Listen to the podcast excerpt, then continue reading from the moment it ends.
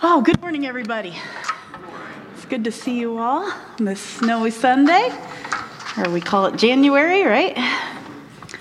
Oh, I'm going to open with um, a little bit of a story or a picture of, of how we can get into our sermon, I hope, here. So, many of you guys know I lived in China, and I moved there for three years back in, I think it was 2009. And in China, at least the part where I lived, which was kind of out in the western area, I think of it as like the Wyoming of China, the apartments that you would find there largely came unfinished. Maybe partly finished, but mostly unfinished. So, what that means is when you would walk in, if you rented an apartment, there'd be no flooring, right? It would just be cement. There wouldn't be any doors on any of the for any of the rooms, not even the bathroom, no door frames. We went into the kitchen, it was nothing but a drain. Like there's no kitchen cabinets, no appliances. It's just a blank slate. And so the apartment that I got came like that. And then it also had walls that they would put some kind of chalky substance on it. So it was like this really fine chalk white substance that you would have to have somebody come in and like sand down professionally in order to be able to paint on them. So this apartment I had had um, absolutely nothing. And so I had to go into the business of trying to figure out how to make it livable. And so that meant going into this large market that would be on the west side of town. So I'd take a taxi out there, and it was this market of a bunch of different shops and vendors. I was trying to remember this morning, I think it was called um, Dashan Shirchang, which just means big mountain market. And so you'd go around to these different vendors and sort of bargain on, you know, like what price could I get for this flooring? What price could I get for this cabinet? And so I did all of that. And things were relatively cheap for Americans um, at least 10 years ago in China. So I think my apartment I was paying like $90 a month for. And then you're just trying to, you know, cobble together a way to make it livable. So, in order to get the walls sanded and painted, that was a little bit different. I have some mild asthma, and so I really needed to get that really fine, chalky substance off. And so I asked around to some friends, and I said, How, how do I go about getting this done? And they said, Well, the way you have to do that is you go down to this certain part of the city, and that's where the, the day laborers just kind of hang out waiting to be hired. And so it turned out there were a few blocks around the largest mosque in town, which I think is actually the largest mosque in Central Asia. And that's where the people would go down and they would just bring their, their different um, tools with them, and they would go and they would sit there starting from early in the morning all day, just waiting for people to come by and hire them for a day's work or half a day's work. And somebody told me, okay, well, it'll cost you, just so you know, as you're bargaining, probably about eight kuai an hour to hire somebody, which is just a little bit over a dollar an hour. And that always felt just a little bit, um, a little bit chintzy, even for there. So I would always bargain and they, they would come pretty easily because I would pay more than that um, even within that context. So I would go down and I would hire a couple people, and then I would just tell them where to meet me. I don't remember how. I took public transportation, so I don't remember if they came with me or if they met me later. But regardless, I got it done. And so, this is the picture that I had in mind when I was preparing for this parable that we're approaching today as we're wrapping up our sermon series on these short stories by Jesus. And so, our story comes from the Gospel of Matthew, chapter 20. And the context of this parable or this story that Jesus tells is this. So Jesus is standing around with his disciples, and a rich young man comes up to him and asks about how can I get into the kingdom of heaven? Which is kind of a weird thing to ask. And by kingdom of heaven, the rich man doesn't mean, okay, how can I go to heaven when I die? What he's asking is something a little bit more like, how can I be part of God's good realm in the here and now? You know, like what, what entails this good realm of God according to you, Jesus, and how can I participate in that? And so Jesus says to him, He says, Well, you need to take all of your stuff and give it away to the poor. And then we're told that the man went away disappointed because he had many possessions. And then Jesus turns to his other disciples and he says, Truly, I tell you, it is hard for someone who's rich to enter the kingdom of heaven.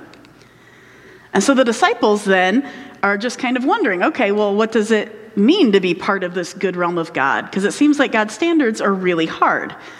And it doesn't seem to be about simply having money, because Jesus says some of his early disciples, some of the early church leaders had money. They were patrons of the ministries. But there was something about that particular rich man's inability to hold his stuff loosely and sort of embrace the generosity that Jesus um, was calling him to that caused Jesus to say, well, you know, with God, anything is possible.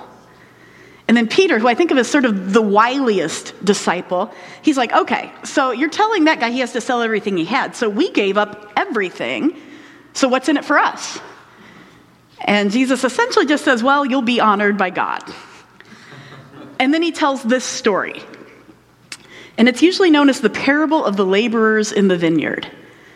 And so Jesus started by saying, He said, okay, the good realm of God is like a landowner who went out early into the morning to hire workers for his vineyard. And he agreed to pay them a denarius for the day, and he sent them out into his vineyard. And there's a couple of things that I notice right off. First, Jesus doesn't tell his disciples that the good realm of God is like people who give everything away. And he doesn't say the good realm of God is like the poor. He says the good realm of God is like a landowner, which is a little bit of an interesting twist. More literally, it means a householder. And this householder went to hire workers for his vineyard in a manner that I would imagine to be a little like what I did in China, right? There was probably a part of town where laborers just sort of hung out waiting to be hired. And then it says that this landlord and the laborers, they came to an agreement on the price. Right, so this was much like the bargaining that I did with my, with my painters, the sanders and painters. And that price that they agreed upon was a denarius. And so Brad Young, who's a scholar of the New Testament, he says that a denarius would have been about an average day laborer's wage at the time. It was a fair wage. It would have fed a family for a few days, right? It's not extravagant, but it's enough for a person to live on. So Jesus carries on with this story and he says, okay, so then at about nine o'clock in the morning, the land, uh, landowner went back out and he saw that there were other workers who were standing in the marketplace doing nothing. And so he told them, okay, you go and you should also come and work in my vineyard and I'll pay you whatever is right. So they went. And then he went out again at about noon, and then he went out again at three in the afternoon and did the same thing, and then he went out again at five and he found still others standing around. And he said, Why have you been standing here all day doing nothing? And they said, Well, nobody's hired us. And he said, Okay, you also go work in my vineyard. Right? So we've got this householder who's going out and he's checking in at this place in the part of town where the workers hang out to find jobs. And when his words are translated as, Why have you been standing here all day doing nothing? It makes it sound a little bit like he might be accusing the men of just like being lazy right? Like, what are you doing here? You're just sitting here doing nothing. But Amy Jill Levine, who's the, the Jewish scholar of the New Testament, that, whose work we've been sort of leaning into for this series, she tells us that the Greek actually means without work. So it's a little bit more like, why have you been standing here all day without work? And in that way, she says it's more of a remark of surprise rather than one of rebuke. Like, man, nobody's hired you yet. Okay, well, go to my field. And so the workers at this late state in the, um, in the game, they don't appear to like bargain with this landowner about the money because it's probably assumed that if you haven't found work by afternoon, you're probably ready to take, you know, whatever you can get. And we also notice that the men seem to trust this householder. Right? This householder doesn't seem to have a reputation of being a crook or of being somebody who wouldn't pay them or pay them well. I mean, if he has a vineyard, he probably has to hire people year after year, so he doesn't want that kind of reputation. So there's nothing about the householder that makes him seem distrustful or, or untrustworthy. And then Jesus goes on. It says, When evening came, the owner of the vineyard said to his foreman, Okay, call all of the workers and pay them their wages, beginning with the last ones hired, and then move on to the first. And then the workers who were hired at about five in the afternoon came, and they each received a denarius right? And that's what the householder had actually agreed to pay, if we remember, right? The people that he hired early in the morning, probably around 6 or 7 a.m. So here it was, the people who were, you know, came at 5 p.m. were getting great pay. So Jesus said, so when those came um, up who were hired first, they expected to receive more. But each one of them also received a denarius. And when they received it, they began to grumble against the landowner. They're like, dude, those who were hired last worked only one hour and yet you've made them equal to us who have borne the burden of the work and the heat of the day. Right? And the heat of the day is no small thing. You've been in Israel, like picking grapes under the hot sun all day and trying to do it with care for that fruit. That's hard work and it's tiring, and I feel for them. And it says, The householder answered them. I said, Look, I'm not being unfair to you. In fact, he says, I'm not being unfair to you, friend. Didn't you agree to work for a denarius? So take your pay and go. Look, I want to give the person who was hired last the same as I gave to you. Don't I have the right to do what I want with my money? Or are you envious because I'm generous? And that's where Jesus leaves the story. And I have to say that the American individualist, semi capitalist in me, like, hates this story. And if you've ever felt like you didn't get paid fairly, you probably hate this story too. Yeah, I was remembering when I moved to Ann Arbor, back right out of college, like 20 years ago, I was working for the corporate office at Borders Books. And I had worked through a Borders bookstore all through college, right? That was part of how I, I paid made my way through. And so when I graduated, I was able to get hired in public relations and marketing up here, which brought me to Ann Arbor. And after I'd been at that corporate office for a couple of years, I will tell you, I was making profoundly bad money for what I did. And then I found out that the man that I was dating, because I, I did date men in my 20s, who I loved, but more as friends, I found out that this man was making 20% more than me. And I'd been with the company longer than him. He was four years younger. I had a college degree and he didn't. I had a higher title. I had more responsibility. And he was making 20% more than me. So, as you can imagine, like, I was livid. But I was young and I hadn't been all that well prepared by any adult in my life for how to like bargain my salary or demand more. So, what I did was I just quit and I went and I found a new job. And then when I did, I found out that the company I left, Borders, which I can say this now because they're bankrupt, so nobody's around there anymore, they split my job in two and hired two people to do it. And that felt even more unjust because I was like, man, if they just paid me double, I would have stayed. Right? So, like, when I hear this story, it hits like that nerve in me as it might for you, right? That nerve that says it's not fair when people who do less work or who might be less qualified get the same amount of pay. And it's not fair. And I think that's one of the points. You know, another angle on my situation might be that my boyfriend at the time still made really terrible money. And what we were paid was honestly barely enough to survive on in Ann Arbor. You know, I moved up here by myself. I was living at Spruce Knob. I don't know if any of you guys know Spruce Knob Apartments over there at Platt and uh, Ellsworth no, Stone School. Stone School in Ellsworth. I mean, I was like eating ramen noodles and eggs. Those were my staples just to keep my food budget intact. And my boyfriend was actually living with his parents. And honestly, if he had made less than me, I don't think he would have been able to afford to live here. And so, would that have really been just? You know, maybe justice would be better served had we both been able to make a wage that allowed us to do more than just barely pay our bills, and for me, my large student loans. Now, maybe it's a little unfair to, pay, to compare these day laborers. I mean, we both had a roof over our head and we had food, but you understand like the emotional space that we're in here with this story. And I think we should note that the laborers in the story are more worried about being paid fairly than in whether or not the other workers have enough food for their families. Right? I think this is the crux of it. The laborers in the story are more worried about being paid fairly than in whether or not the other workers have enough food for their families. And whenever we ignore the question of whether or not others have enough, then that's when I think we start to get out of step with God's picture of justice. Because the first men who were hired, they didn't want to be treated equally to the last, they actually wanted to be treated better. Like, I wanted to be treated better than the guy I was dating. And, but, you know, but the workers, what the workers think is fair is not necessarily right. Remember, Jesus said, I will pay you what is right. So perhaps this story is telling us that God is more interested in justice than fairness.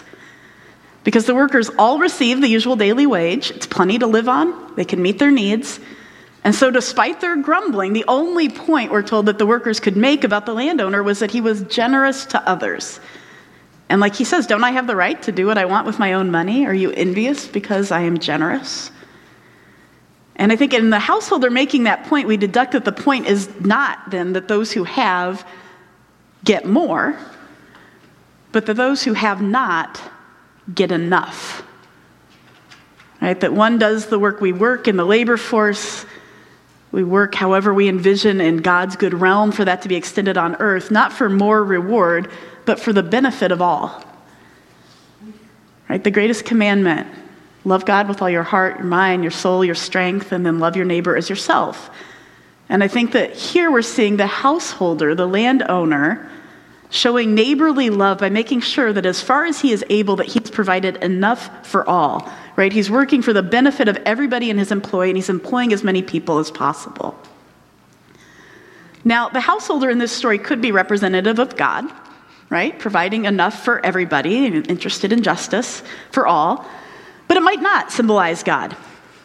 Or it might have multiple layers of meaning. Maybe it's both but I just wanted to play with the story a little and invite us to imagine ourselves as the householder in the story. And if that's true, what is it saying to us? Because to me, it doesn't seem to be a blueprint about labor practices.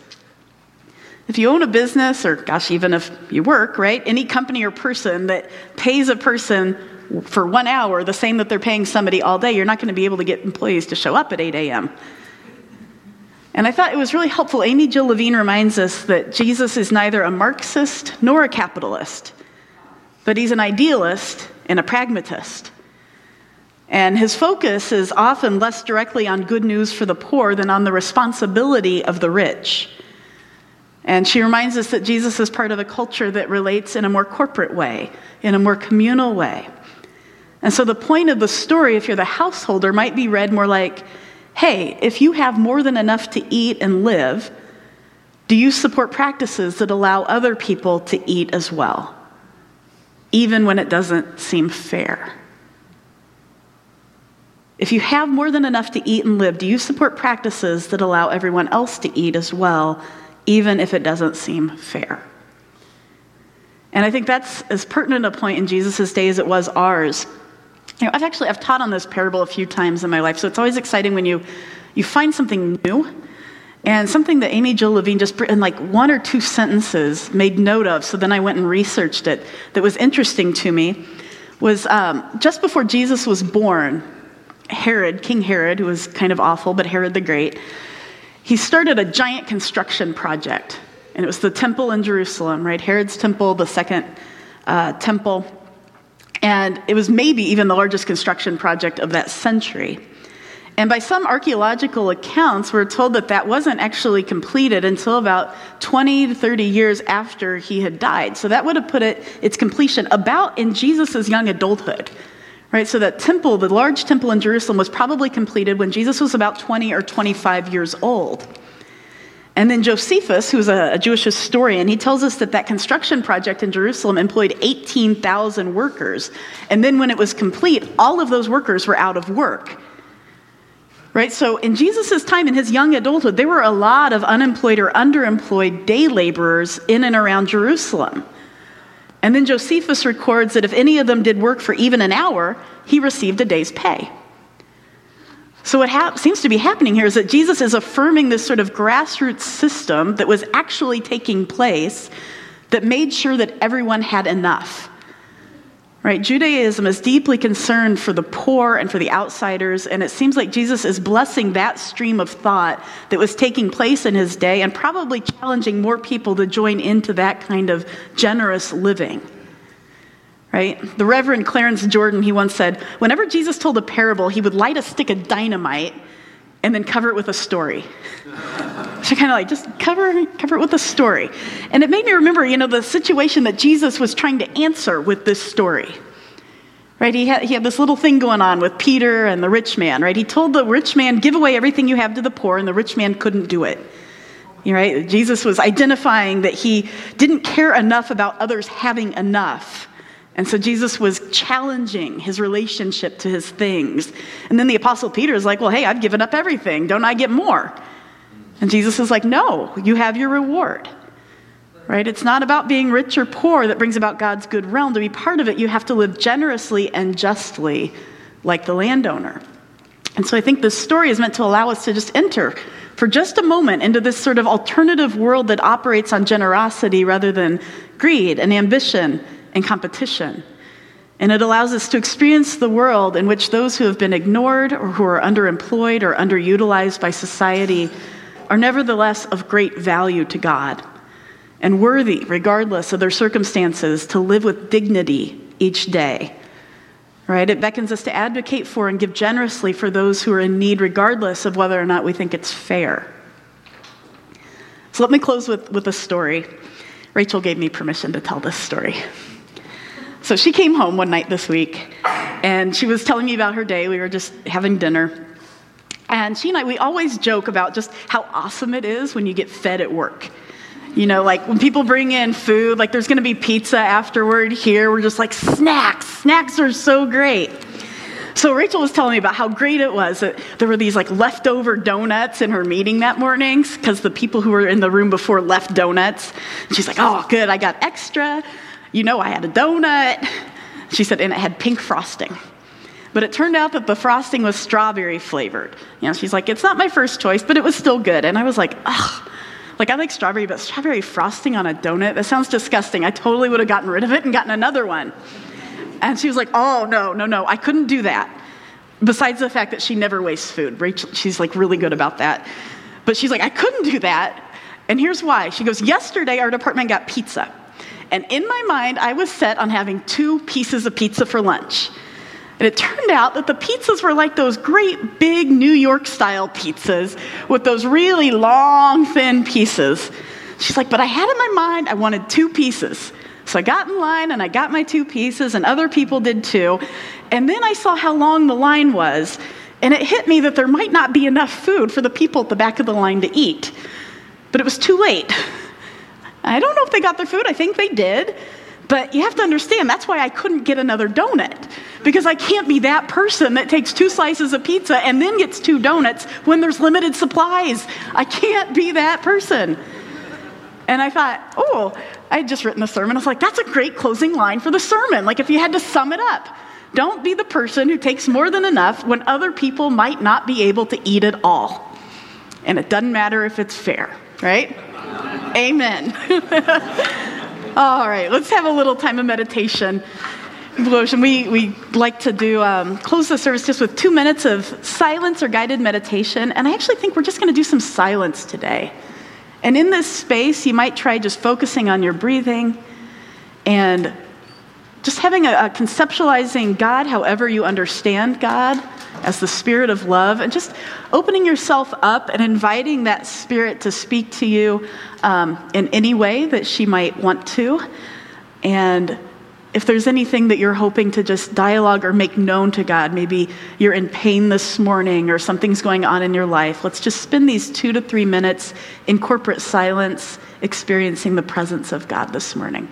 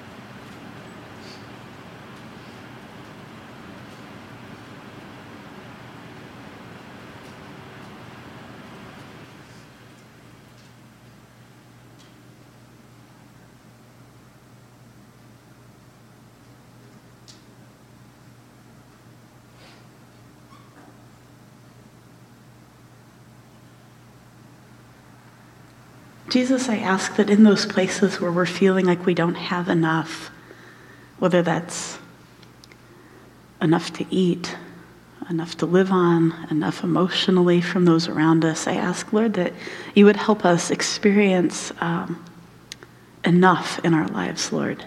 And we lay those needs before you and ask that you turn your attention toward them.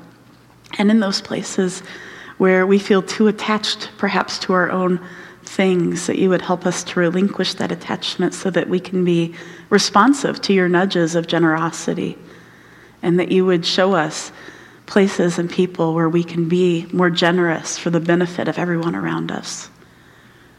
And in those places where we're hurting, Holy Spirit, we ask for your comfort this week. And in those places where we feel like we need some infusion or empowerment, Holy Spirit, I ask that you would be with us and rest on us this week. We ask for your blessing and we praise you. In the name of Jesus, amen.